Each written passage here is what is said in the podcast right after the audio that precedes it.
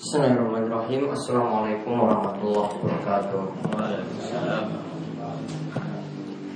Innalhamdulillah Nahmadu wa nasta'inu wa nastaghfiruh Wa na'udhu billahi min sururi anfusina Wa min sayyati amalina Man yahdihillahu falamudillalah Wa man yudlilhu falahadiyalah Wa ashadu an la ilaha illallah Wahdahu la syarika lah Wa ashadu anna muhammadan abduhu wa rasuluh اللهم صل على نبينا وسيدنا محمد وعلى آله ومن تبعهم بإحسان إلى يوم الدين اللهم انفعنا بما علمتنا وعلمنا ما ينفعنا وزدنا علما اللهم أصلح لنا ديننا الذي هو عصمة أمرنا وأصلح دنيانا التي فيها معاشنا وأصلح آخرتنا التي فيها معادنا واجعل الحياة زيادة لنا في كل خير waj'alil mauta rahatan lana min kulli syarr Alhamdulillah para jemaah sekalian, bapak-bapak, ibu-ibu yang semoga selalu dirahmati dan diberkahi oleh Allah Subhanahu wa taala. Kita bersyukur kepada Allah atas nikmat yang telah Allah anugerahkan kepada kita sekalian sehingga pada kesempatan malam hari ini kita dapat kembali duduk dalam pengajian malam Selasa. Mudah-mudahan Allah Subhanahu wa taala senantiasa memberikan kita umur yang penuh barokah, diberikan kesehatan yang memudahkan kita untuk melakukan kebaikan dan mudah-mudahan Allah memberikan kita selalu keistiqomahan. Baik, kesempatan kali ini kita akan melanjutkan kembali pembahasan Bulughul Maram dari pembahasan Ibnu Hajar Al Asqalani di mana kita mengkaji masalah adab dan akhlak yang saat ini kita masih berada dalam pembahasan Ar-Rahbi min Masawil Akhlak Yaitu Ancaman-ancaman Bagi atau peringatan-peringatan Bagi orang yang memiliki akhlak yang jelek. Terakhir yang kita bahas Itu adalah hadis yang membicarakan tentang masalah Su'uzon Kepada Orang lain Yaitu kepada sesama muslim. Coba kita lihat hadis sebelumnya. Itu hadis nomor 10 dalam bab ini Atau nomor 1497 Kalau di terjemahan itu 1500 Pinten Pak Hasil? Nak 17. Iya kumwadhon fa'inadhon akhlabul hadis 1516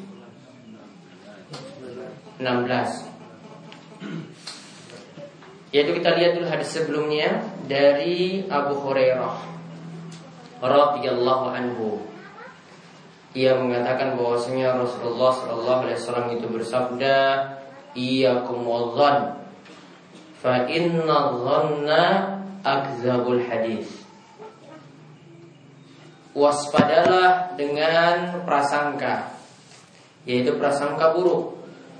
Karena yang namanya prasangka buruk itu adalah sejelek-jeleknya dusta. Karena yang namanya prasangka buruk itu adalah sejelek-jeleknya dusta. Mutafakun alaih hadis ini diriwayatkan oleh Imam Bukhari dan Muslim. Sedikit tambahan mengenai hadis ini yang telah kita bahas. Hadis ini adalah peringatan sekali lagi supaya kita menghindarkan diri dari sikap suuzon yaitu prasangka buruk. Kapan prasangka buruk dilarang atau tidak dibolehkan yaitu saat tidak ada bukti. Ya, yaitu saat tidak ada bukti.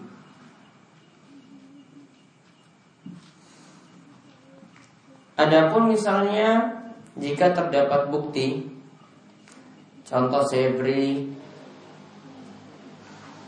Sebuah riwayat Dari Ibnu Mas'ud. Ibnu Mas'ud radhiyallahu anhu itu pernah didatangi oleh seseorang.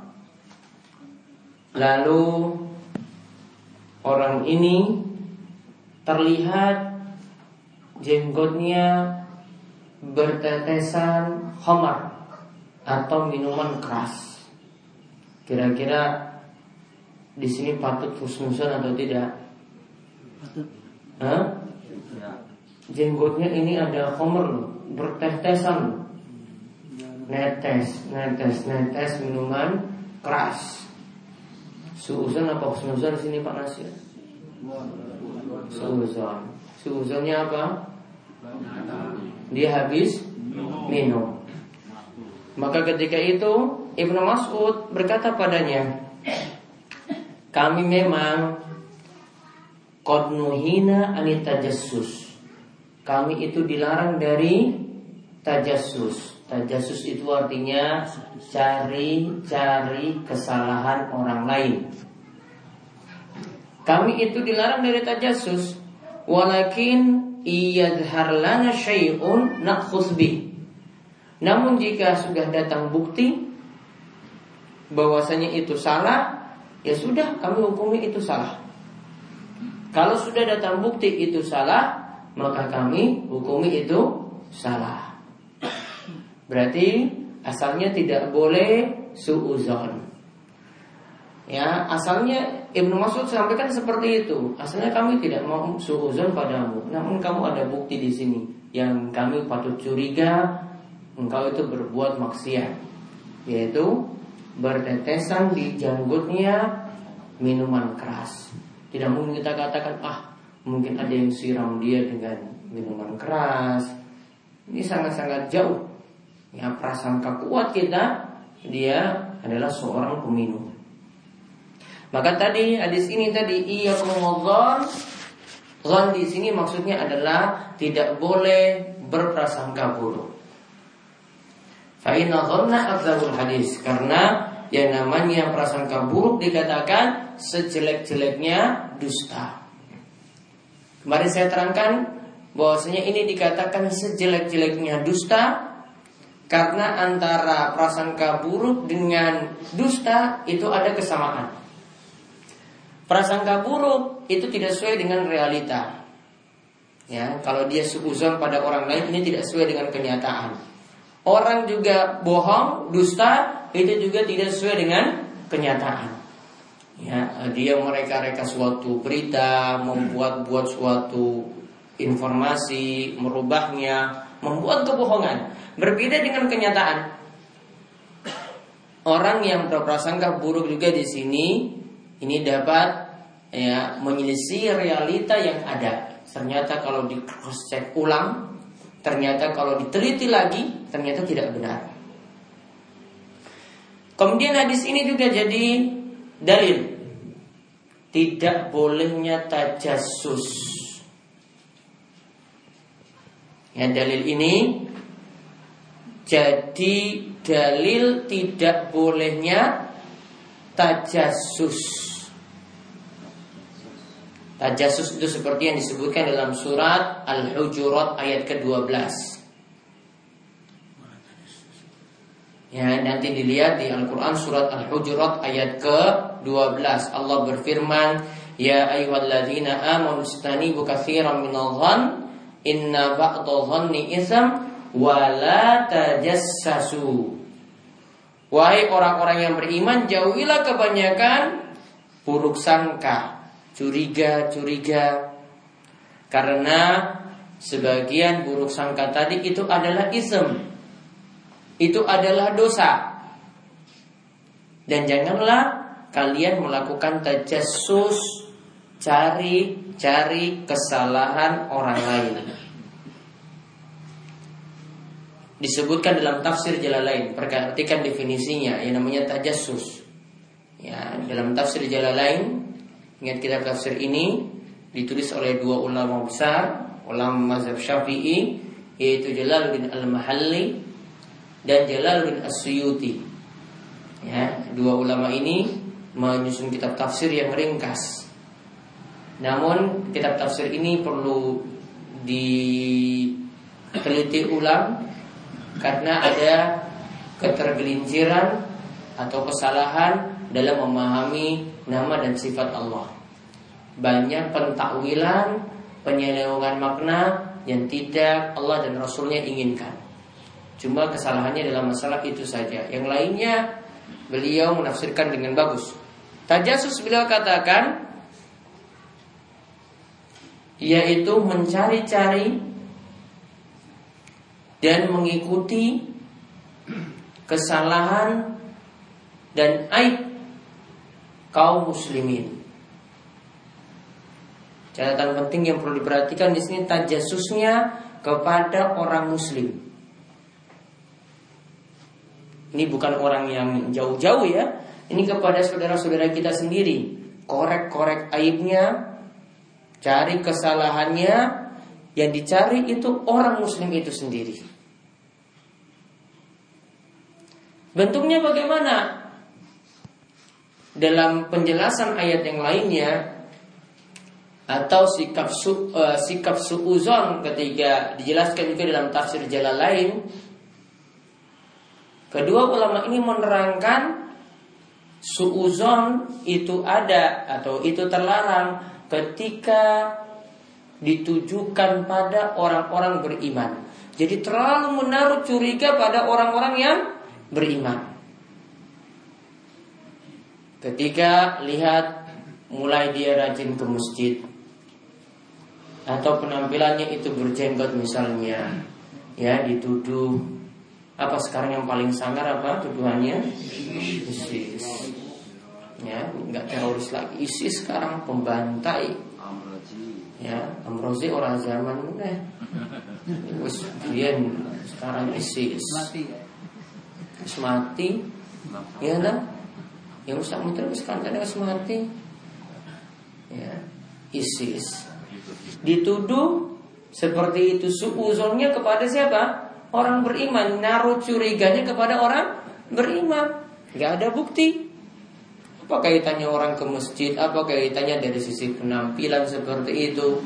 Atau sekarang yang uh, yang tadi lagi ngetren tadi dengan uh, digelari dengan ISIS seperti itu dituduh mengikuti aliran-aliran semacam itu yang ini adalah pemahaman radikal ya, yang Islam juga tidak menyetujuinya karena mereka memerintahkan untuk berbaikat kepada daulah Islamiyah Irak dan Syam.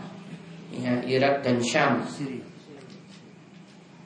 Iya Syam di Syria. Ya. Irak dan Syam di mana mereka mengangkat Amirul Mukmininnya atau pemimpinnya cuma secara sepihak, bukan bareng-bareng dengan kesepakatan kaum muslimin. Karena setiap golongan nanti bisa ngaku bahwasanya kalau masalah berbaiat, ah kenapa dengan pemimpin sana Al Khatib Al Baghdadi yang dari sana? Kenapa tidak dari Indonesia saja? Kenapa tidak dari negara ini saja? Yang masing-masing golongan bisa mengklaim bahwasanya pemimpinnya bisa pantas untuk dibaiat. Ya, kenapa yang itu yang dibaiat?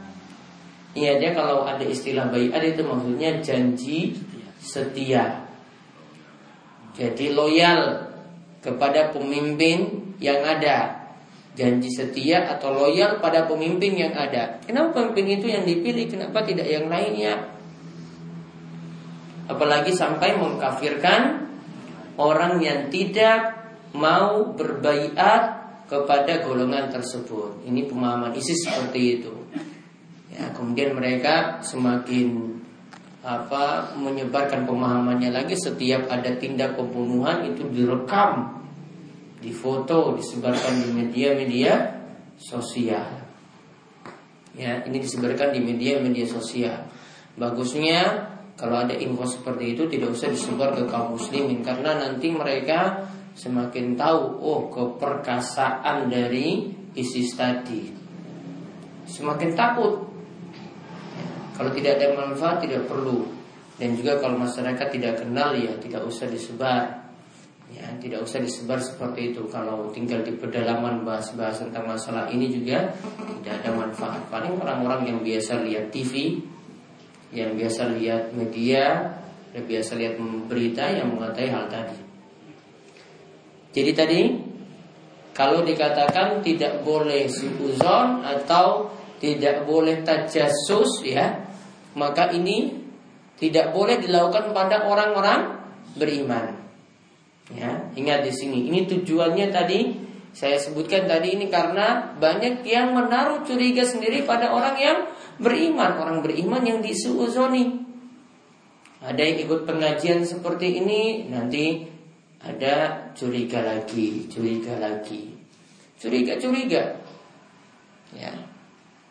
Padahal tidak pernah diajarkan pemahaman-pemahaman yang menyimpang, namun ada kecurigaan yang lebih besar daripada orang yang melakukan maksiat, daripada orang yang bertato misalnya, daripada orang yang mungkin jadi uh, pengkonsumsi narkoba.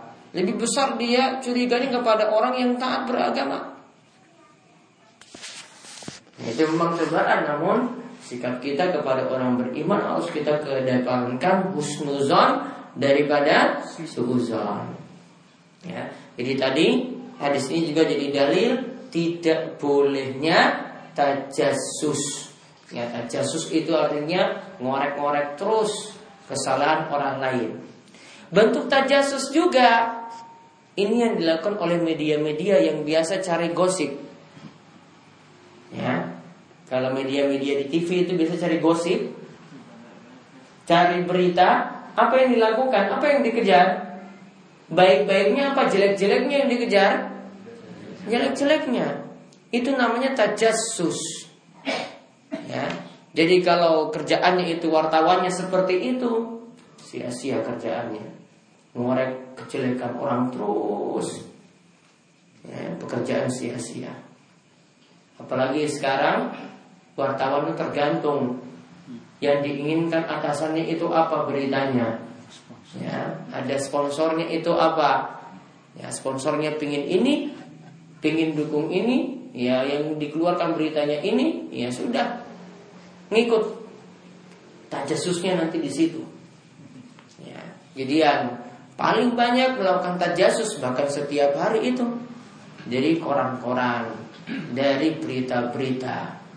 Namun kita terlalu mudah juga tangkap, wah ini, yang si ini bicara ini, ya si ini bicara ini baca dari koran, lalu termakan berita-berita, apalagi berita-berita politik. Padahal itu dari hasil apa tadi? Tajasus. Itu dari hasil tajasus. Yang kemarin saya bilang berita di koran itu yang paling benar itu cuma satu saja berita. Di kolom bola nanti. Ya? Kolom bola itu baru benar. Iya kan? Kolom bola baru benar. Tidak mungkin dia bilang ini menurut pendapat saya itu satu kosong. Nggak mungkin. Ya? Menurut pendapat saya ini kalah. Nggak mungkin. Pasti skornya benar kecuali kalau matanya lagi rabun mungkin dia salah berita Pasti benar itu. Itu saja yang berita yang benar, yang lain semuanya dibuang saja berita dari awal sampai akhir itu. Ambil saja berita bola itu pasti benar. Mungkin dia manipulasi. Hasil akhir pertandingan bola itu saja. Nah, ini penjelasan tentang prasangka buruk. Jadi bentuknya tadi macam-macam. Ini masih pembahasan yang luas.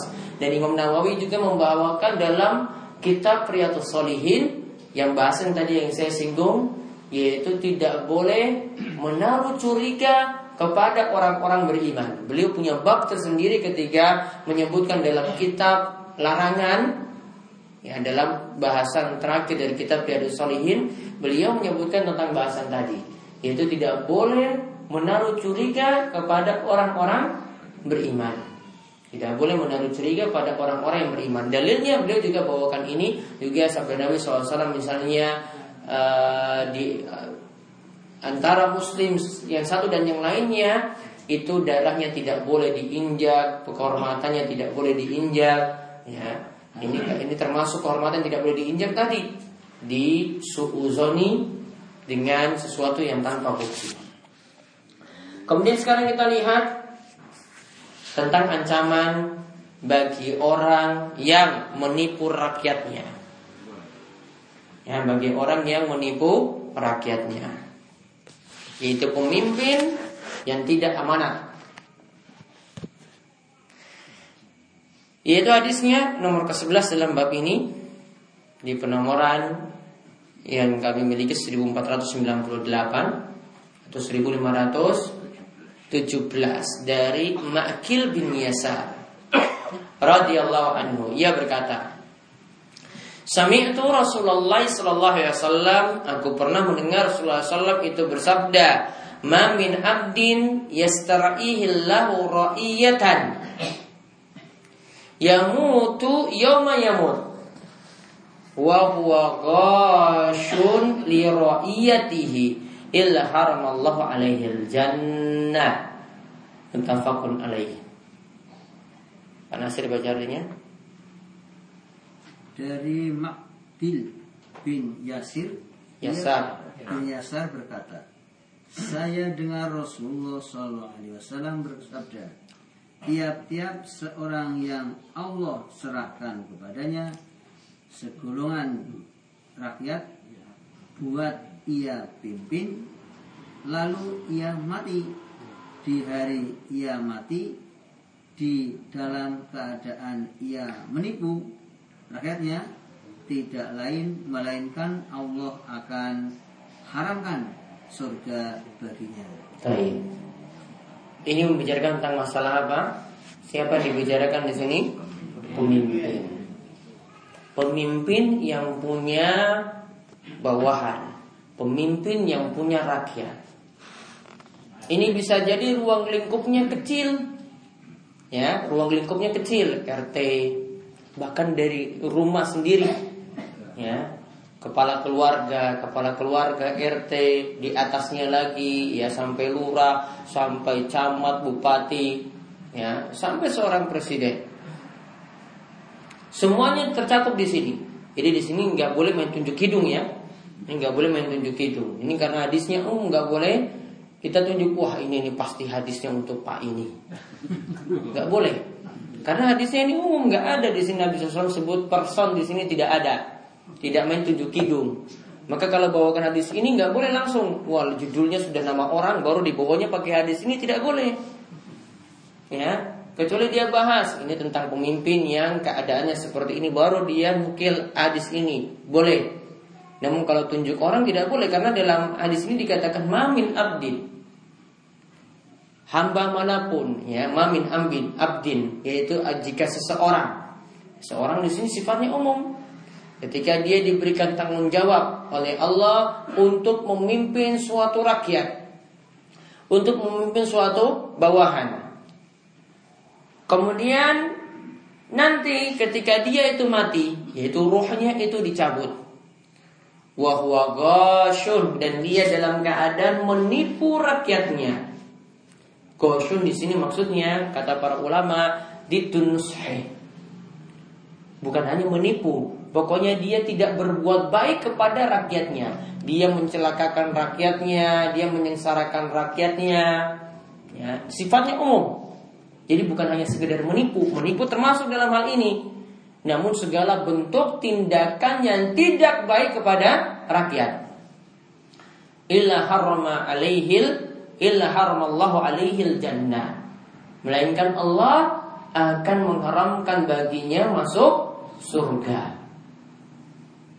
Ingat catatan penting yang perlu diperhatikan di sini, setiap kalimat yang di dalamnya ada ancaman tidak akan masuk surga. Ya, setiap kalimat yang ada ancaman, itu setiap kalimat dalam Al-Quran atau hadis yang ada ancaman tidak akan masuk surga, berarti perbuatannya dosa besar.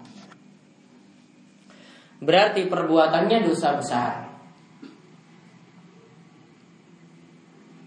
Nah sekarang masalahnya untuk kalimat ini tidak akan masuk surga tadi atau diharamkan masuk surga. Apakah di sini kita katakan dia tidak masuk surga sama sekali ataukah masih kesempatan untuk keluar, eh, masih masih ada kesempatan untuk masuk surga. Intinya kalau kita temukan hadis-hadis semacam ini, pahamilah secara tekstual.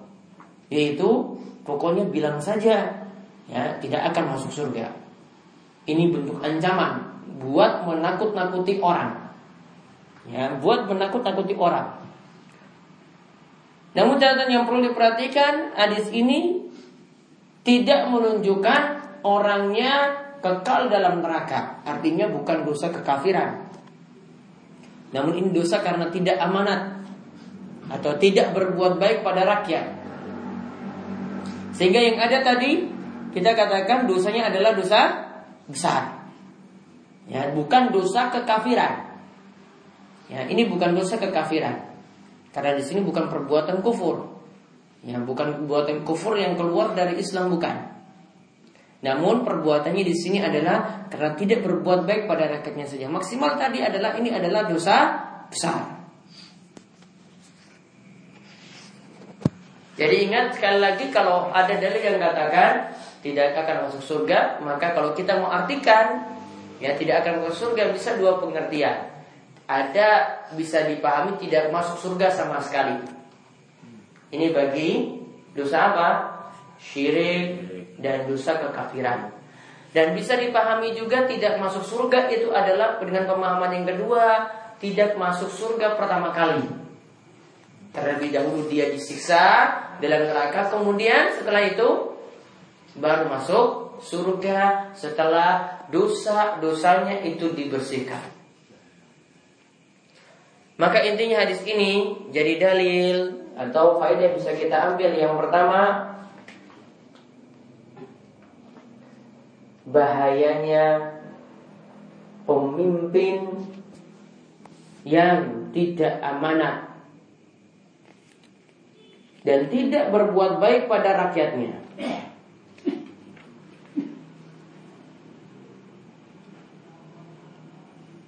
Bahayanya pemimpin yang tidak amanat dan tidak berbuat baik pada rakyatnya. Bahayanya apa tadi? Diancam tidak masuk surga, diharamkan masuk surga.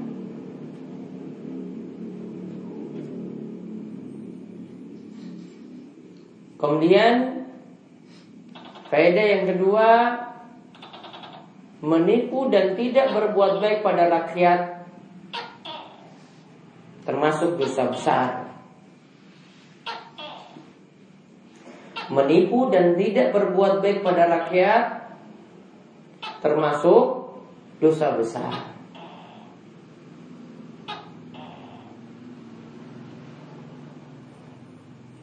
Kemudian faedah yang lainnya lagi wajib menasehati pemimpin yang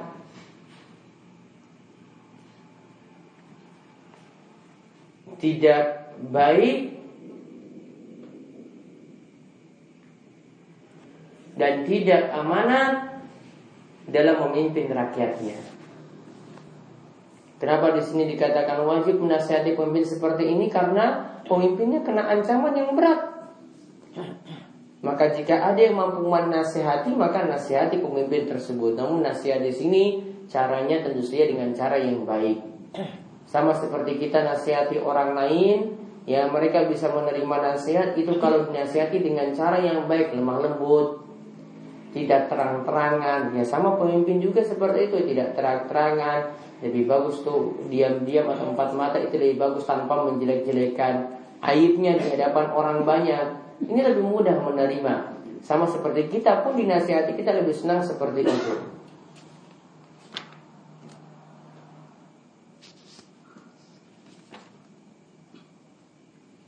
Kemudian di sini juga menunjukkan adanya surga.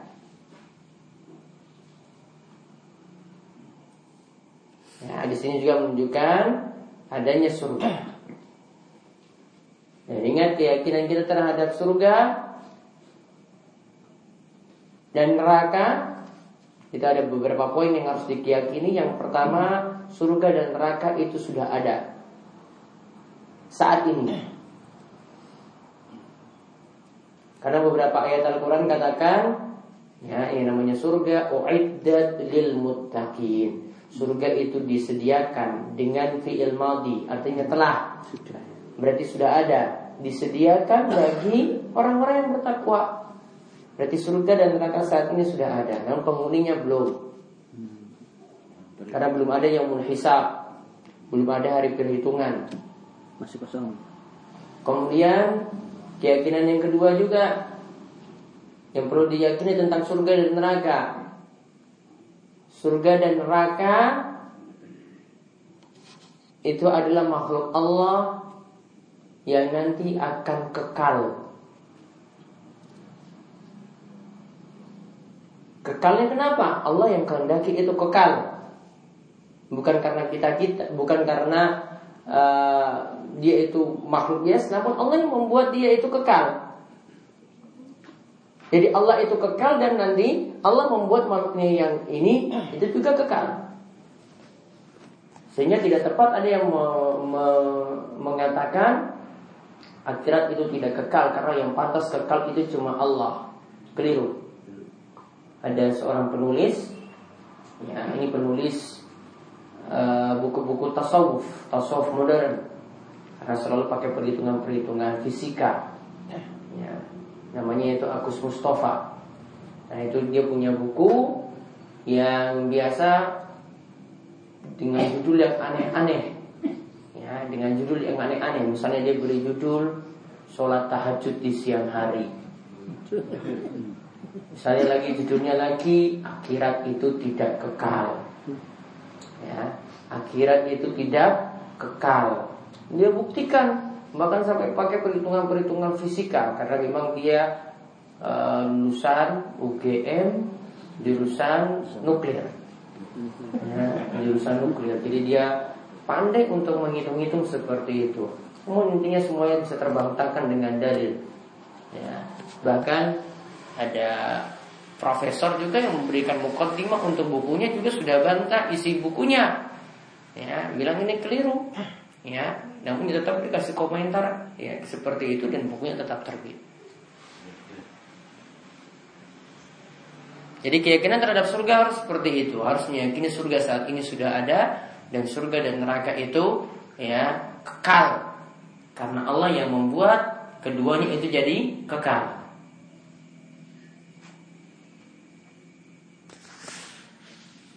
Nah itu hadis yang ke-11 tadi, sekarang kita lihat hadis yang berikutnya. Masih tentang pemimpin. Ya, masih tentang masalah pemimpin. Yaitu ini juga ancaman bagi pemimpin yang menyengsarakan rakyatnya, menyusahkan rakyatnya. Ya, ini bagi pemimpin yang menyusahkan rakyatnya tidak amanat. Jika ada amanat yang diberikan dia malah ya memakan harta rakyat dengan cara yang batil korupsi besar. Jika ada proyek sana sini ya dia ambil sendiri juga. Ambil persenannya lebih tinggi untuk dirinya lebih besar untuk dirinya dan konco-konconya Bagaimana akibatnya kalau ada pemimpin seperti ini? Lihat hadis dari Aisyah, hadis nomor 12 atau 1499. Aisyah itu mengatakan Rasulullah SAW itu bersabda, beliau doakan pemimpin yang jelek. Allahumma man waliya min amri ummati syai'an fashaqqa alaihim fashquq alaih. Akhrajahu Muslim dikeluarkan oleh Imam Muslim. Saya baca artinya. Dari Aisyah Aisyah. Dari Aisyah radhiallahu anha ia berkata telah bersabda Rasulullah SAW Hai Tuhan barang siapa memegang sebuah dari antara urusan umatku lalu ia susahkan mereka maka susahkanlah dia dikeluarkan oleh muslim. Baik. Nabi SAW berdoa. Ingat ya, ini bentuk doa. Doanya doa apa di sini? Doa jelek. Ya, ini doa ini doa jelek kepada siapa? Lihat isinya. Allahumma man waliya min amri ummati syai'an. Ya Allah, bagi yang mengatur urusan umatku. Urusan apa saja syai'an ya, ingat dikatakan di sini syai'an. Urusan apa saja? Baik yang ruang lingkupnya kecil maupun ruang lingkup yang besar, baik dia ini cuma yang dia memimpin yang skala kecil saja, ada yang skala yang luar lingkupnya besar. atau dia jadi manajer di perusahaan ini ya. Atau dia punya perusahaan yang lebih besar lagi. Pokoknya di sini jika ada yang memimpin sesuatu bertanggung jawab pada suatu urusan fasyakko alaihim lantas dia menyusahkan rakyatnya maka Nabi doakan di sini apa fashko alaihi ya Allah sengsarakan dia juga ya dia sengsarakan rakyatnya. Maka Nabi katakan, Ya Allah sengsarakan dia juga. Hadis ini dikeluarkan oleh Imam Muslim. Faedah dari hadis ini yang pertama Bolehnya doa jelek kepada pemimpin yang menyengsarakan rakyat. Ya bolehnya doa jelek kepada pemimpin yang menyengsarakan rakyat. Doanya apa tadi? Ingat ya, doanya semisal. Kalau dia nyengsarakan maka balas lagi ya Allah sengsarakan dia. Di sini doanya tidak berlebihan kan? Tidak. Bukan dikatakan di sini ya Allah matikanlah dia, bukan. Karena cuma dia menyusahkan, tidak sampai mematikan. Dia cuma menyengsarakan saja. Maka ya Allah sengsarakanlah dia. Susahkanlah dia. Yang kedua, hadis ini menunjukkan bolehnya doa tadi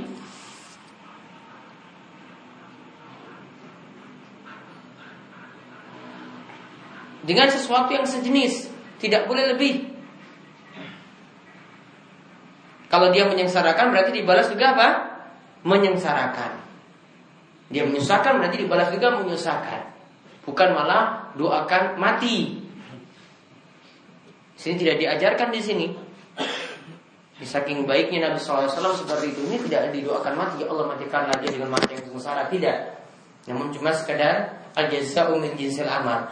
Yang namanya balasan itu sesuai dengan amal perbuatannya. Dia nyusahkan ya dibalas dengan itu pula.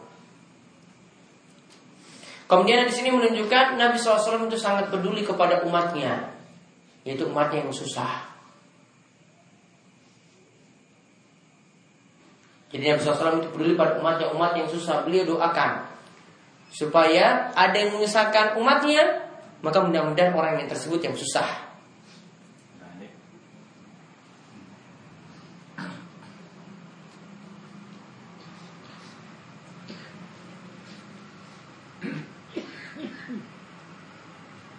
Kemudian di sini tadi yang saya ulang tadi, ya bolehnya seseorang itu mendapatkan haknya yaitu dia doakan jelek tadi selama doa tersebut tidak berlebihan. Boleh doakan jelek selama doa tersebut tidak berlebihan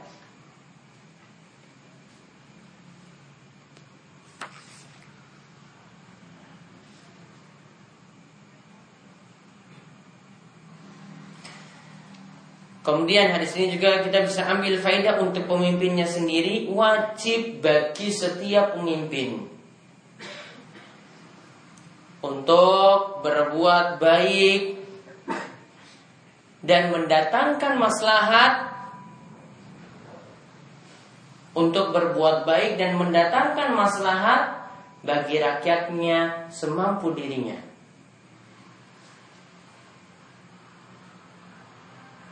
Kenapa di sini kita kaitkan dengan semampunya? Karena dalam masalah perintah, Nabi katakan iza amartukum bi amrin faktu minhu mastata'tum. Jika kalian itu diperintahkan suatu perintah, maka lakukanlah semampu kalian. Namun kalau dalam masalah larangan, ya Nabi SAW itu katakan benar-benar kita jauhi. Namun ini kalau dalam menjalankan perintah untuk berbuat adil, untuk berbuat baik pada rakyat, maka semampu dia kemampuannya maksimal sudah seperti itu ya sudah.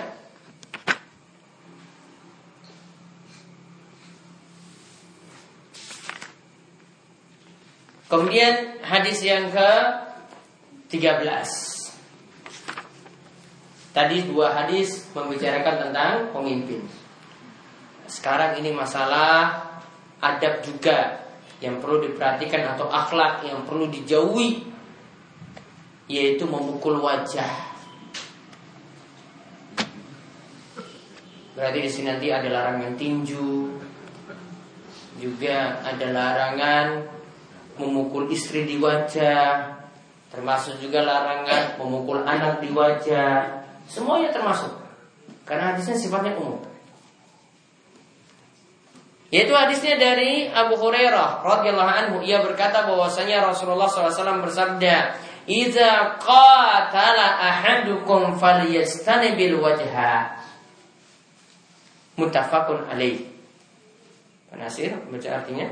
Dari Abu Hurairah anhu ia berkata, telah bersabda Rasulullah SAW, apabila seseorang dari kamu memerangi hendaklah ia singkirkan muka. Mutafakun alaih. Ini dalam masalah perang. Jika salah seorang di antara kalian itu berperang, maka berperang atau berkelahi, ya. Tapi di sini qatala di sini berperang. Jika salah seorang di antara kalian itu berperang, maka hindarilah wajah. Hadis ini diriwayatkan oleh Imam Bukhari dan Muslim. Maka ini aturan-aturan dalam perang. Di mana aturan yang lainnya lagi misalnya wanita tidak boleh dibunuh, anak-anak tidak boleh dibunuh. Ya. Jangan karena ingin balas dendam atau karena emosi dapat istrinya kemudian istrinya diperkosa kemudian dibunuh tidak boleh.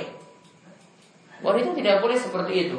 Ini ada aturan jihad yang perlu diperhatikan sehingga kalau orang itu ingin ya melakukan jihad harus tahu aturan-aturannya terlebih dahulu. Boleh nggak nanti ketemukan musuh langsung dibakar hidup-hidup? Ya seperti yang dilakukan oleh ISIS ya kan? ISIS kan membunuh musuhnya atau orang yang tidak mau berbayat pada golongannya kan dengan ada yang dibakar hidup-hidup. Tidak boleh. Ya. Karena para ulama katakan yang boleh menyiksa dengan api itu cuma Allah. Ingat ya, yang boleh menyiksa dengan api itu cuma Allah.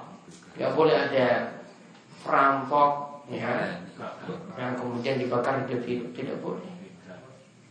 Itu nanti yang yang boleh melakukan itu cuma Allah. Ini siksa nanti di neraka seperti itu. Tidak boleh manusia main hakim yang sampai membakar hidup-hidup. Termasuk juga ini sebagai kritikan untuk ISIS tadi ya mereka kan setiap ada golongan yang tidak mau bermain atau orang yang tidak mau berbayat kepada pemimpinnya maka yang dibakar hidup-hidup.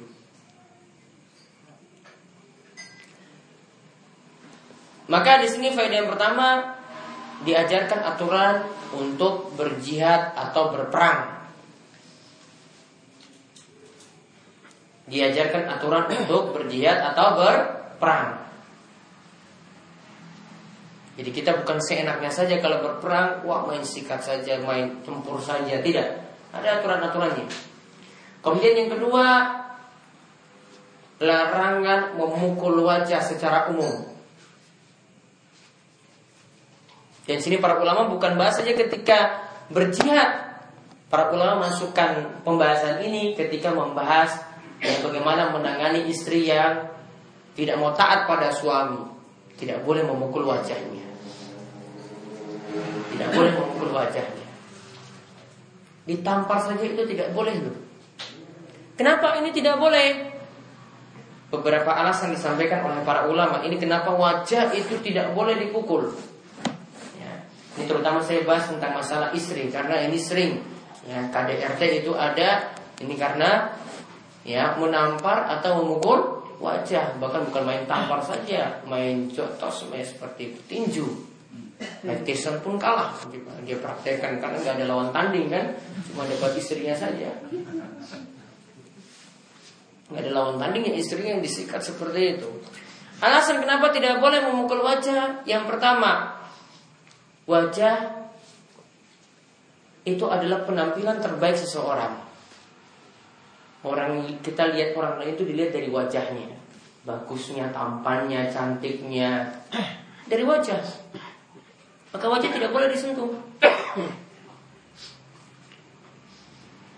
Kemudian yang kedua, wajah ini lebih empuk daripada anggota tubuh yang lain.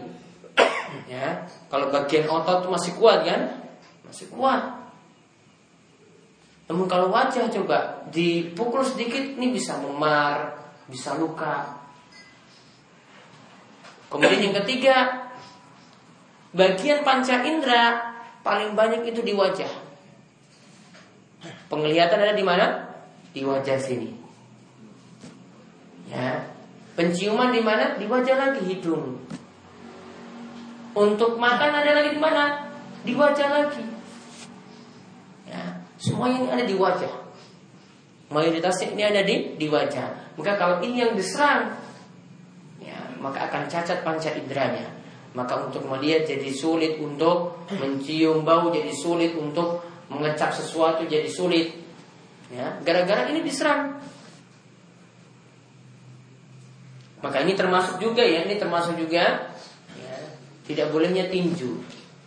Termasuk di sini. Karena diserang itu wajah loh. Ya, karena diserang itu wajah.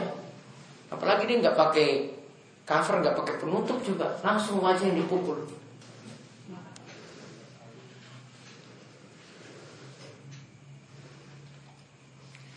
Nah kemudian Faedah dari hadis ini pula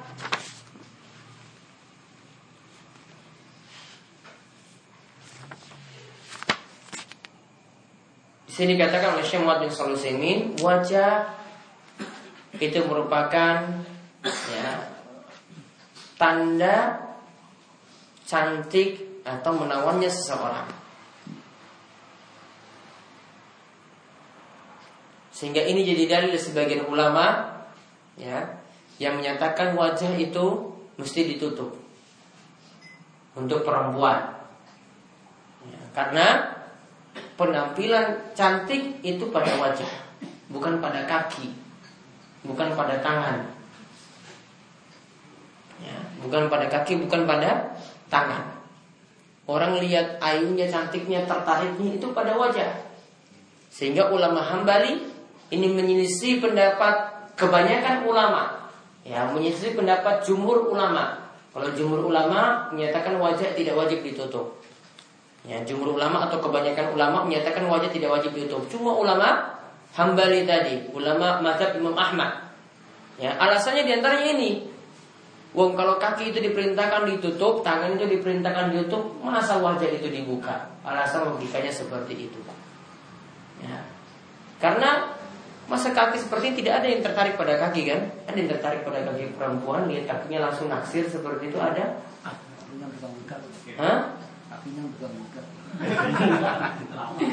Terus lihat tangannya kemudian naksir seperti itu ada? Tidak.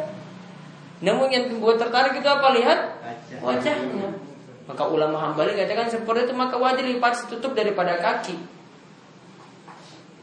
Itu alasan mereka. Namun di sini tadi ada perselisihan pendapat di antara para ulama. Ulama hambali tadi saya katakan menyelisih pendapat kebanyakan ulama. Kemudian hadis yang terakhir kita bahas tentang masalah menahan amarah. Karena kaitannya tadi bisa mukul wajah itu karena marah-marah. Makanya dibahas lagi gimana bisa tahan emosinya, tahan marahnya. Diajarkan dalam hadis ini.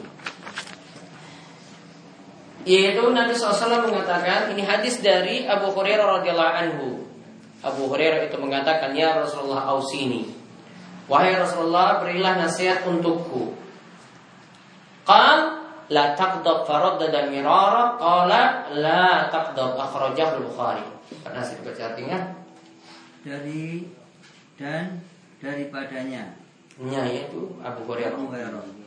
Bahwasanya seseorang laki-laki berkata, "Ya Rasulullah, nasihatilah saya." Sabdanya, "Jangan engkau marah." Lalu ia ulangi beberapa kali dan sabdanya jangan engkau marah dikeluarkan dia oleh Bukhari. Baik. Dari Abu Hurairah, Abu Hurairah katakan kepada Nabi, Ya Rasulullah, ausini. Wahai Rasulullah, berilah wasiat untukku, wejangan untukku, nasihat untukku. Maka ini menunjukkan sifat para sahabat itu gemar meminta nasihat. Senang untuk meminta nasihat. Wahai Rasulullah, nasihatilah aku. Maka faedah yang bisa kita ambil dari hadis ini dianjurkannya untuk meminta nasihat kepada orang-orang yang saleh atau orang-orang yang berilmu. Ada masalah, ada problem, minta nasihat. Ya, ada bingung suatu masalah, masalah hukum, minta lagi bagaimana solusinya masalah ini, hukum ini seperti apa. Ada masalah keluarga misalnya juga tanyakan kepada orang yang berilmu. Ya, bukan malah curhat kepada Misalnya ini ibu-ibu ya curhatnya kepada ibu-ibu yang lain Nanti ibu-ibu ini ngomong lagi ke yang lainnya lagi Tersebar aibnya Jadi tidak selesai masalah tersebut ya Malah jadi gosip lagi nanti Jadi tak jasus nanti ya. Di sini apa nasihatnya? Dan ingat kalau Nabi SAW dimintai nasihat Ini kadang Nabi SAW melihat kondisi orang ini oh, Orang ini biasanya emosi, emosian maka Nabi SAW kasih nasihat sesuai dengan kondisi orang.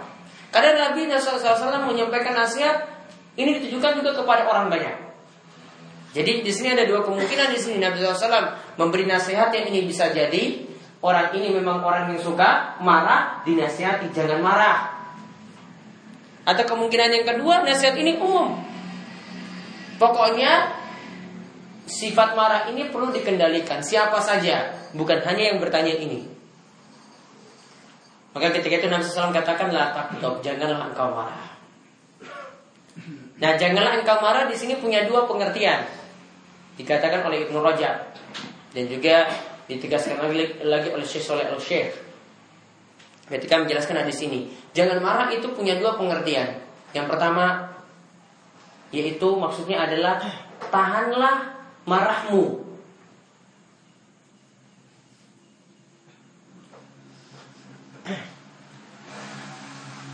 Kemudian yang kedua, cegahlah setiap jalan yang dapat membuat engkau marah. Karena marah kan ada sebab-sebabnya. Nah sebab-sebab ini yang di jangan dilakukan.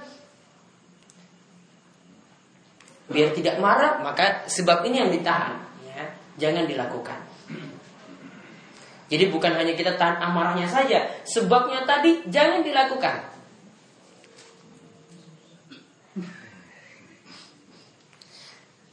Faradada miraran, dia tanya berulang kali Nabi SAW tetap memberikan dia nasihat lah takdok, janganlah engkau marah.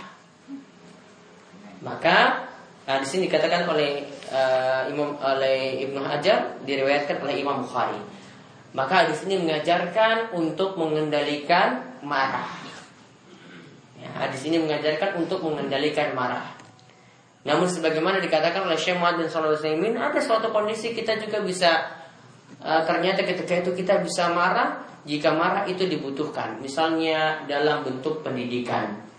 Mendidik anak itu nggak mungkin selamanya ya wah tahan marah terus tahan marah terus tidak mungkin. Ada tuh kondisi harus diperbuat tegas. Ya, namun marah itu juga tetap mesti dikendalikan. Ya, jangan sampai main tangan, jangan sampai memukul wajah dan seterusnya. Nah sekarang yang terakhir pembahasan kita bagaimana sekarang cara mengatasi marah ketika kita marah.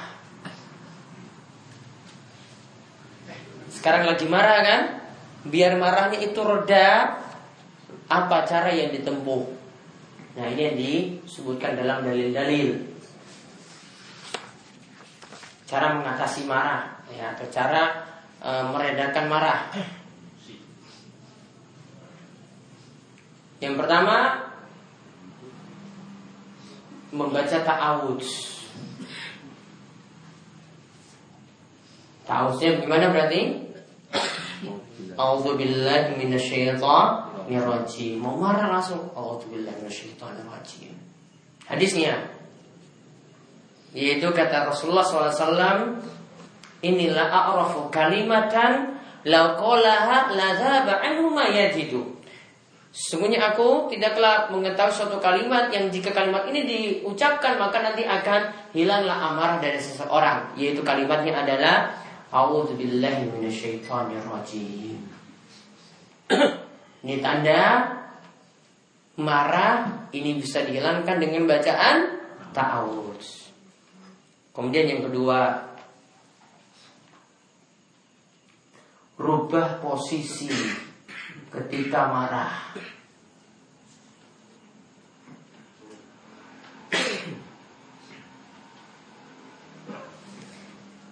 Yaitu posisi yang tinggi dibuat jadi rendah.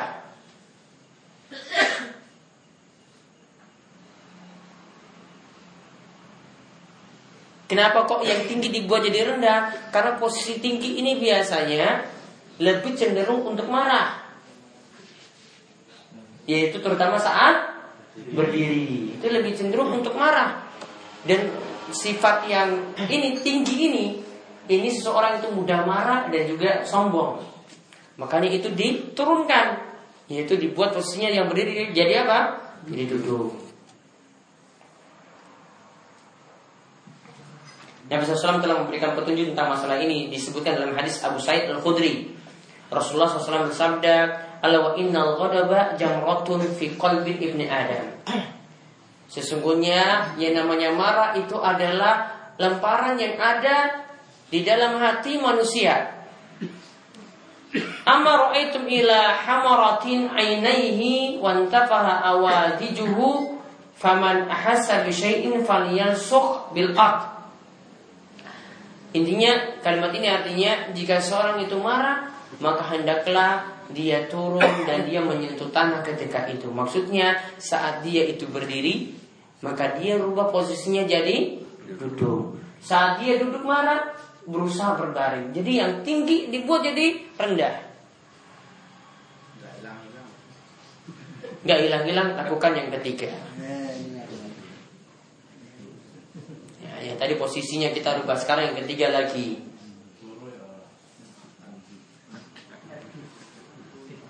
Marah dipadamkan dengan air wudhu. Karena biasanya marah itu kan panas. Ya tak? Air sifatnya apa? Dingin penyejuk. Ya, ketika yang panas ini di disiram dengan yang dingin tadi, yang panas tadi jadi turun suhunya. Jadi reda. Jadi cooling down. Kata Nabi SAW ini disebutkan dalam hadis Atiyah As-Sa'di. Innal ghadaba minasyaitan. Yang namanya marah itu dari syaitan. Wa inna syaitan khuliqa minan nar. Setan itu dicipta dari api. Ya, tadi marah itu dari setan. Setan itu dicipta dari api. Berarti marah ini panas sifatnya. Wa inama tudfa'un nar bil ma. Dan yang namanya api itu nanti terpadamkan dengan air. Fa iza ghadiba ahadukum falyatawadda. Kata Nabi SAW, jika salah seorang di antara kalian itu marah, maka hendaklah berwudu. Jadi itu nanti akan reda. Kalau tiga ini nggak reda lagi coba berobat itu mungkin ada yang salah. Oh ya ditambahkan satu lagi. Yang keempat ini ya, yang keempat as-sukut wakot ul kalam. Diam dan hentikan bicara.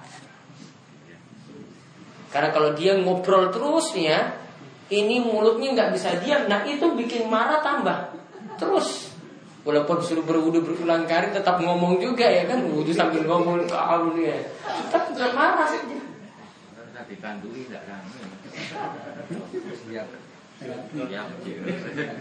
Nabi SAW katakan Alimu wa yassiru wa la tu'asiru wa iza Qadabta faskut Kata Nabi SAW, ya ajarilah, ya kemudian mudahkanlah, janganlah persulit. Jika engkau marah, diamlah. Ya, kemudian Nabi ulang lagi, wa iza faskut. Jika engkau marah, diamlah. Diulang lagi, jika engkau marah, diamlah. Sampai tiga kali Nabi SAW menyebut seperti itu.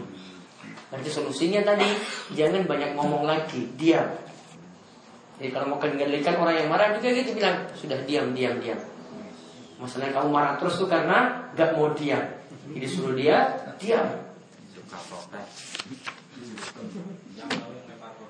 Nah itulah beberapa akhlak yang jelek yang kita bahas pada kesempatan kali ini mulai dari suuzon pada orang lain, curiga, menaruh curiga, kemudian pemimpin yang tidak amanat, lalu memukul wajah dan yang terakhir adalah sifat marah. Itu akhlak yang tercela. Ada yang ingin tanyakan sebelum tutup? Ya. Assalamualaikum warahmatullahi wabarakatuh. Waalaikumsalam warahmatullahi wabarakatuh. Ada kasus uh, keluarga uh, begini, uh, salah satu di antara keluarga itu ada putranya, baiknya sudah nggak ada, ya, anaknya ada, Bapaknya nggak ada. anaknya saya punya nggak ada, kemudian Hmm. setelah uh, empat orang itu yang satu meninggal dunia. Kemudian meninggalkan harta. Meninggalkan harta.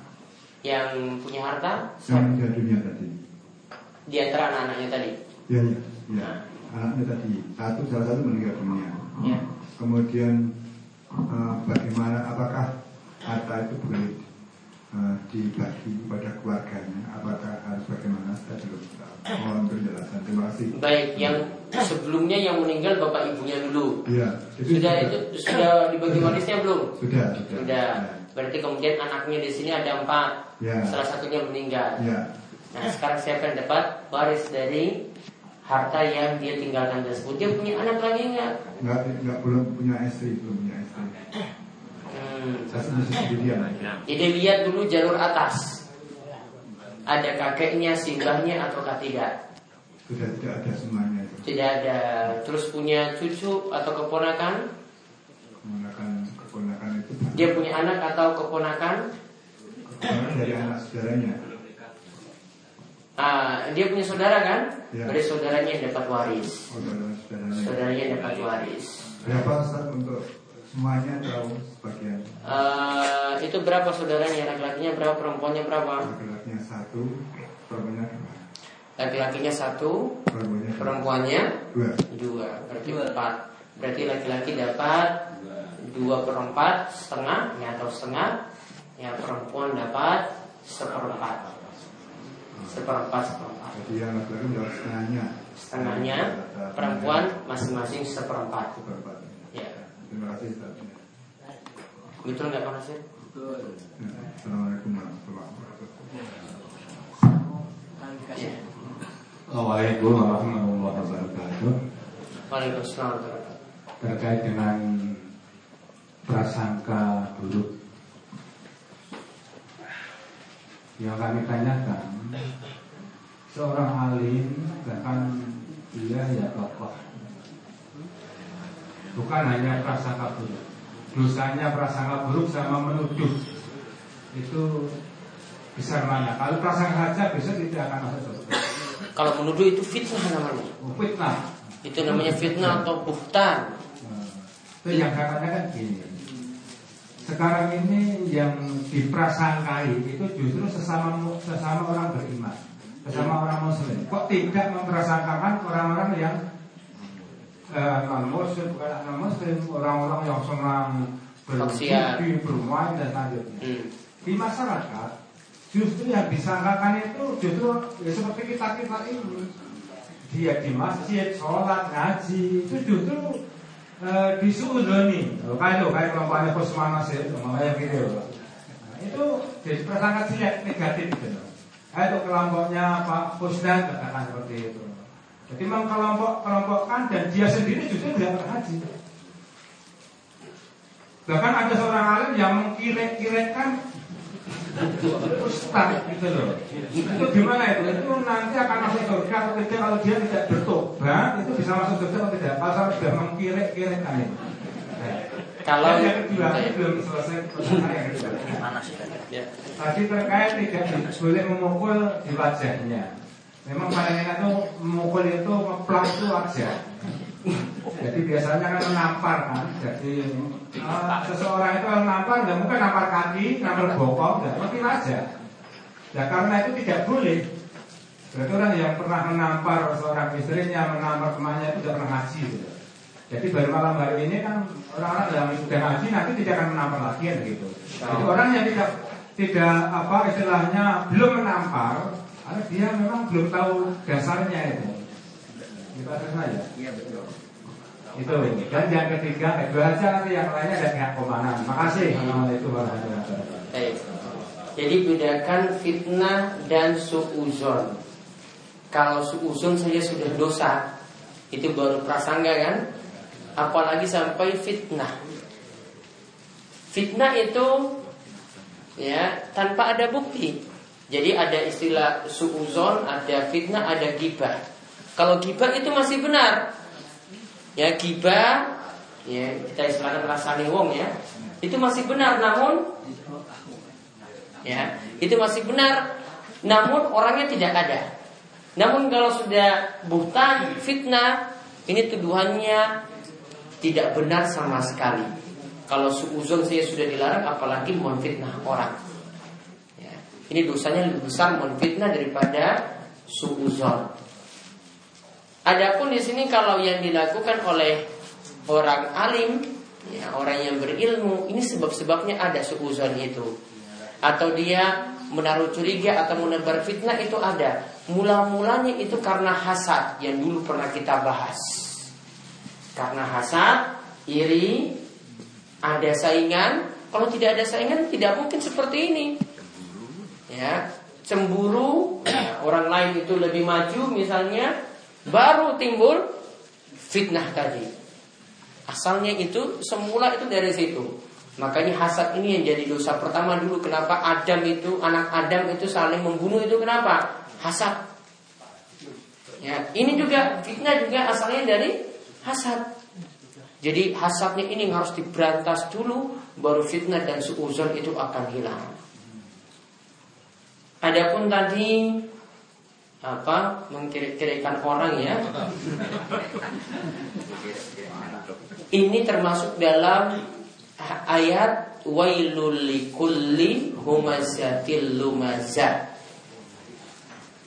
Di situ ada dua penyebutan wailul likulli huma itu artinya mengumpat dengan ini ucapan. Nyebut orang tadi bawa nama hewan, nyebut orang dengan kata-kata kotor, itu namanya humazah. Cuma seperti seperti kiri hanya seperti saja. Hanya seperti kalau kata-kata tegas itu mengumpat seperti itu, yang masuk dalam ayat tadi. Kalau masih katakan seperti itu juga termasuk celaan juga. Bukan kamu kiri, bukan itu. Kamu seperti. Bukan. Bukan itu seperti orang.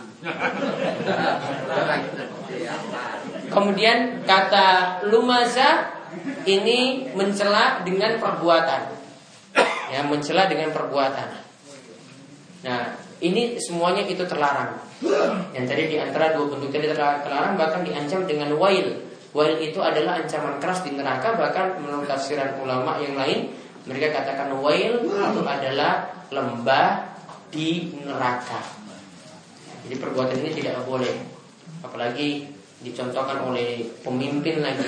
Pernah baru-baru ini ada pemimpin yang bicara kotor kan? Nah, itu bukan perbuatan muslim, jelas dia bukan muslim. Yang muslim gak kayak gitu, kata-katanya halus. Adapun memukul wajah tadi sudah jelas. Jadi kalau sudah tahu seperti ini tidak boleh terulang lagi walaupun dengan anak termasuk juga anak didik tujuannya untuk mendidik wajah tidak boleh disentuh seperti itu maksudnya tidak boleh dipukul seperti itu walaupun tujuannya untuk mendidik sekalipun. Ini juga demikian. Jadi kalau sudah paham tentang hal ini, ya jangan dipraktekkan lagi di rumah atau terhadap anaknya ataupun terhadap orang lain. Kalau yang sudah terlanjur, mudah-mudahan Allah maafkan. Ada lagi, ya. Bentar yang belakang itu satu sama muncul pada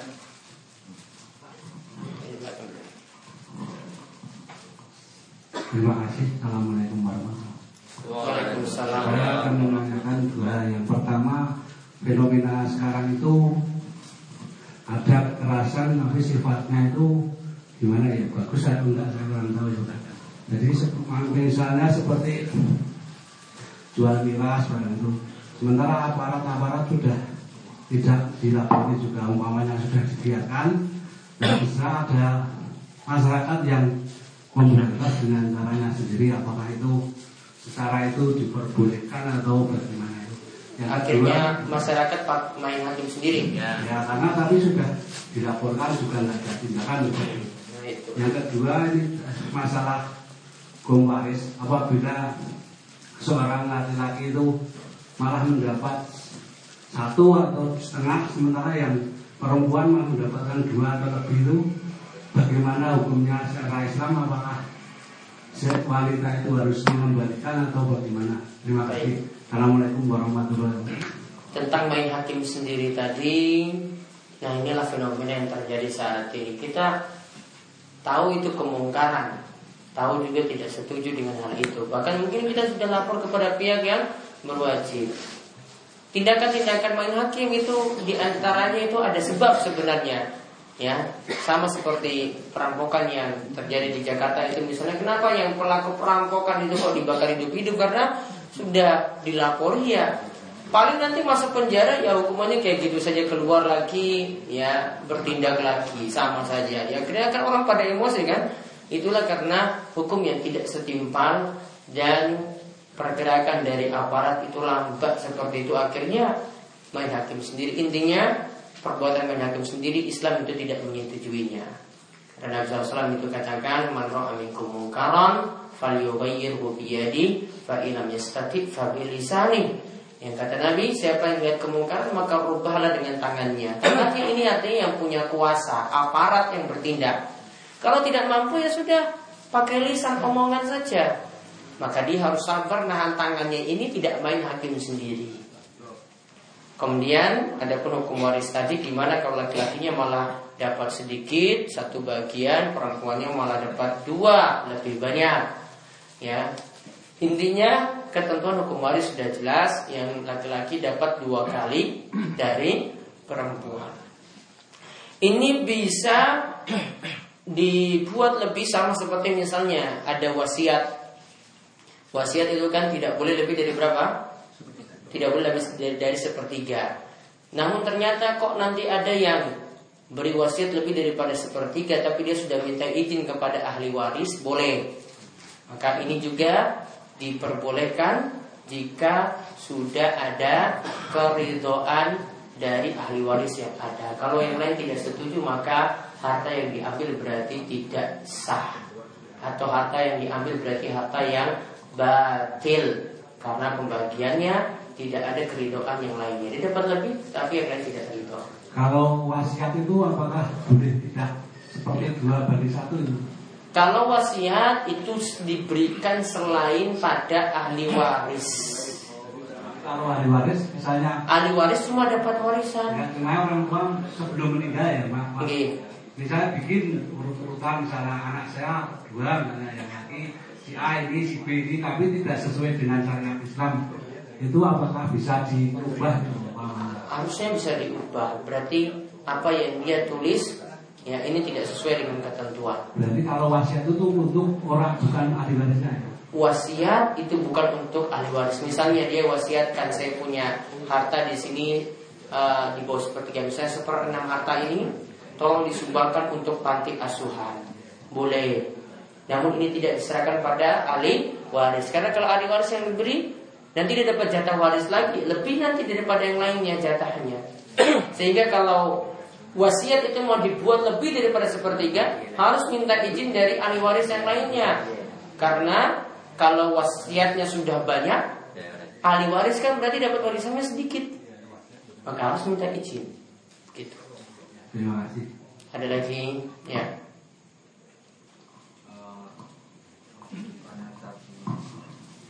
Mik, mik. Saudara saya itu mempunyai hutang. Saudara saya itu mempunyai hutang, tapi sudah lama sekali. Hutangnya itu gabah, katanya separuh petak dari sawah itu. Tapi yang hutang sama yang dihutangi sudah meninggal semua. Ya. Kalau anaknya itu nagih, Anak dari yang yang menghutangi tadi. ya itu nagih. Nagih Lalu ke nagih ke anaknya yang yang punya hutang tadi. ya. Ya. Itu mintanya krus yang sekarang. Ada bukti nggak hitam di atas putih tertulis? Oh, tidak ada. Oh. Terus tahu hutangnya berapa? Sudah dilunasi berapa? Sakti sakti ada. utangnya itu separuh dari tanah satu. Ada bukti jelas itu seperti itu. Siapa tahu sudah dilunasi sebagian. Sebelum sebelum meninggal itu Ada surat, ada wasiat juga. ada mempunyai utang se- separuh itu.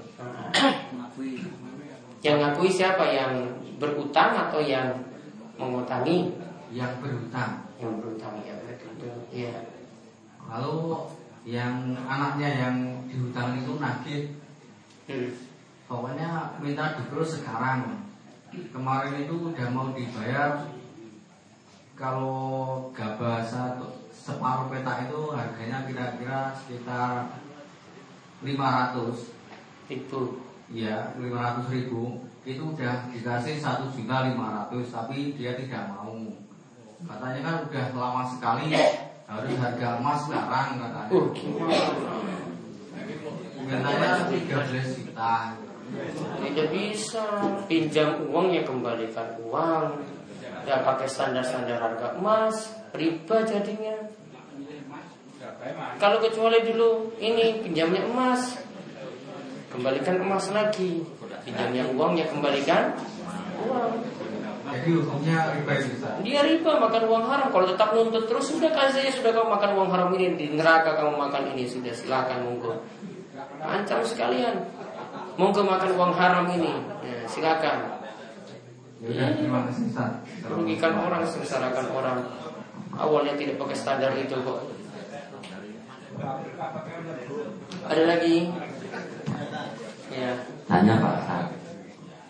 Tanya saya dulu ya. Mari nanti yang depan belakang dulu. Saya tanya. Satu aja. Ya satu. Kemarin malam Selasa saya berangkat ke majlis sini Inamal Amal Niat. Niat itu tergantung Namanya. Kecuali apalagi Inamal Amal Niat. Ya, ini kira sedaya kepisan itu tergantung niat. Lah, lah. Niki kula pas Jawa udan maksudnya itu kula anu tiduran tiduran di SMP 1 Eh, berarti pas Tiduran SMP 1 terus tangi jam 9.15 menit Tapi wis niat tadi. niat tadi terus saya pekemo nanti saya berangkat ke majlis nanti nanti ada fitnah kalau nggak berangkat hati saya nggak enak. Terus saya bingung sama teman saya. Loh nek saya ki isin malu. Karena di itu malu itu adalah termasuk agama. Adalah- Sebagian dari Nah. Ya, malu itu iman terus itu saya anu. Terus saya saya ngayal wah aku ini isin nek wong makan pengen terima orang makan ini kalau tetap kenceng lah nah dibanding orang makan alung makan ketimbang Mboten makan raketan itu tong menit nek kula bingung nek makan nek kok makan keri. Lah, ibaratnya benar kan. Lah kok mboten makan lah. Solusine niku pripun? Terus makan apa mboten? Matur nuwun. Kalau masih ada waktu tetap berangkat. Jadi waktu kebagian. tetap berangkat. Tak berangkat. Dapat sebagian yang sedikit saja sudah dapat ini. Dicatat. Ini malam malu itu. Tidak malah malunya tadi dicatat juga, niatnya dicatat, nambah lagi dengan hadir. Namun nggak bisa terulang lagi, sudah terjadi. Ya. Ya makasih ya Pak Ustaz. Eh, sampai sebatas mana Dari ke makan. batas-batas kita merasakan kepada orang lain bila mana ada itu dari uh, orang yang kita lakukan tadi. Contoh, Misal misalkan bicarakan orang lain dan itu sudah ada buktinya.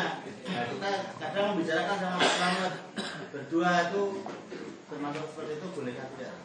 nasihatin nggak langsung orangnya. Tahu nggak misalnya ini wah orang ini patut saya curigai, tapi nggak pernah nanya, ya kan? Nggak pernah nanya berarti nggak punya bukti. Tanya dulu, Pak, ini kenapa kamu berbuat seperti ini seperti itu? Siapa tahu dia punya alasan yang dia bisa jadi uzur, sehingga dia melakukan itu. Tanya dulu, ya. Misalnya dia nggak pernah datang ke masjid, Ya, dia nggak pernah datang ke masjid, mungkin lagi sakit. Coba tanya dulu, Pak, ini kenapa? Kok belakangan ini kok tidak datang ke masjidnya gimana? Apa sudah malas? Sudah futur atau nggak mau sholat lagi atau bagaimana? Atau sudah pindah agama atau bagaimana, Pak? Iya, saja. Siapa tahu kan ada yang berubah. Terus oh dia beritahu, aduh, kakiku itu sakit, saya nggak bisa berangkat kalau saat ini, gitu. Ada alasan-alasannya. Mungkin kita tidak tahu. Daripada curiga, tanya alasan itu kenapa. Kalau sudah dapat bukti seperti itu, dapat jawaban sudah. Baru kita bisa mena- bisa menyimpulkan orang ini seperti ini. Kalau seperti itu baru curiga. Itu baru seuzon itu. Jadi mesti ada Belum ada bukti. dari Iya, iya. biarpun kita melihat keadaan dia seperti apa kita melihat buktinya bahwa dia sehat begitu tapi tidak mau mati tapi kita Iya. harus tanya dulu Tanya dulu. Beda dengan tadi yang Ibnu Mas'ud. Ya Ibnu Mas'ud tadi lihat ini benar-benar nyata loh, nggak mungkin lagi dia mau dipersepsikan seperti apa lagi, tanggapannya seperti apa lagi tidak mungkin. Wah miras di sini kok, mirasnya di jenggotnya lagi coba. Mabuk berarti berjenggot toh, ya kan? Sudah mabuk tapi dia masih punya jenggotnya berarti. Gitu. Jadi harus tetap cari bukti. Ke depan dulu urusan dulu. Ada lagi? Ya. Assalamualaikum warahmatullahi wabarakatuh. Waalaikumsalam. Eh, ini ada kisah ya. Ini misalnya eh, ada apa? eh, seorang laki-laki yang eh, kenal dengan perempuan dan pada sore itu dia silaturahim ke ke perempuan itu. Kemudian Perempuannya sudah punya suami apa belum? Eh, belum maaf anu belum belum saya belum selesai Eh, kemudian eh, setelah agak malam dia pulang. Kemudian eh, ketika subuh itu meruput datang ke situ lagi. Kemudian ada orang lain yang tahu tadi sore di situ kok subuh di situ. Terus orang lain itu eh, apa eh, Curiga. muncul curiga. Berarti ini nginep ini. Padahal tak nginep. Ini termasuk tajasus atau termasuk apa? Itu ini yang Punya saya- hubungan yang halal nggak? Perempuan sama laki-laki itu? enggak Enggak. enggak Lebih cepat itu disuuzon. Nggak mungkin ya ketika itu kita wah ini mungkin adik kandung. Asalnya enggak. Kenapa adik kandung kenapa pergi bolak balik seperti itu? Nggak mungkin. Kenapa nggak suruh nginap? Ya, jadi warga patut curiga. Dan ketika itu nasihati, ini maksudnya apa seperti ini? Jadi itu sudah jadi bukti yang kuat. Ya. Namun kalau mau menuduh zina berat, ya karena harus bawa empat saksi. Kalau ini cuma dinasihati saya curiga dan perlu dinasihati orang itu. Ini kenapa seperti ini? Disuuzon Siapa lagi? Wangi.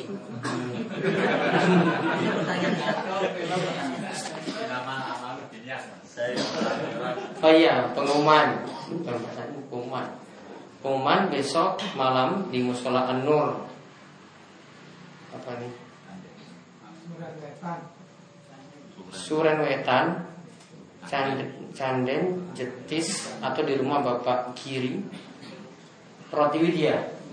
Ya, Pasar Barongan lurus ketemu perempatan ke perempatan Sumber Agung ke kiri sekitar 1 km kiri jalan ada kolam ke kiri 50 meter. Nanti ada eh, kajian Bulughul Maram. Ya nanti bersama saya nanti besok malam di Musola Anwar tadi membahas masalah kitab nikah. Ya kitab nikah dan juga masalah keluarga. Nanti insya Allah jam sama seperti di sini. Ya, jam sekitar jam 20 seperempat atau setengah sembilan. Ustaz saya yang maaf. Ini hadisnya kok ganjal sekali saya Penasaran Itu di Asaria itu hadisnya berbunyi loh Man ro'a minal muslim wa ghusillahum lam yamut ilan nar. Di sini kok nggak begitu. ya mungkin Ibnu Hajar bawa lafaz yang lain. Nah, mungkin ini Ibnu Hajar bawa lafaz yang lain. Ada beberapa lafaz. Isinya sama. Jadi bukan karena itu ya. uh lama besar ini dan keliru. Ya atau saya dulu. Lafaz lain. Punya beberapa lafaz. Yang lafaz di majalah itu berbeda dengan lafaz Ibnu Hajar. Ya demikian kita tutup dengan doa kafaratul majelis subhanakallahumma wa bihamdika asyhadu an la ilaha illa anta astaghfiruka wa atubu ilaik. Assalamualaikum warahmatullahi wabarakatuh.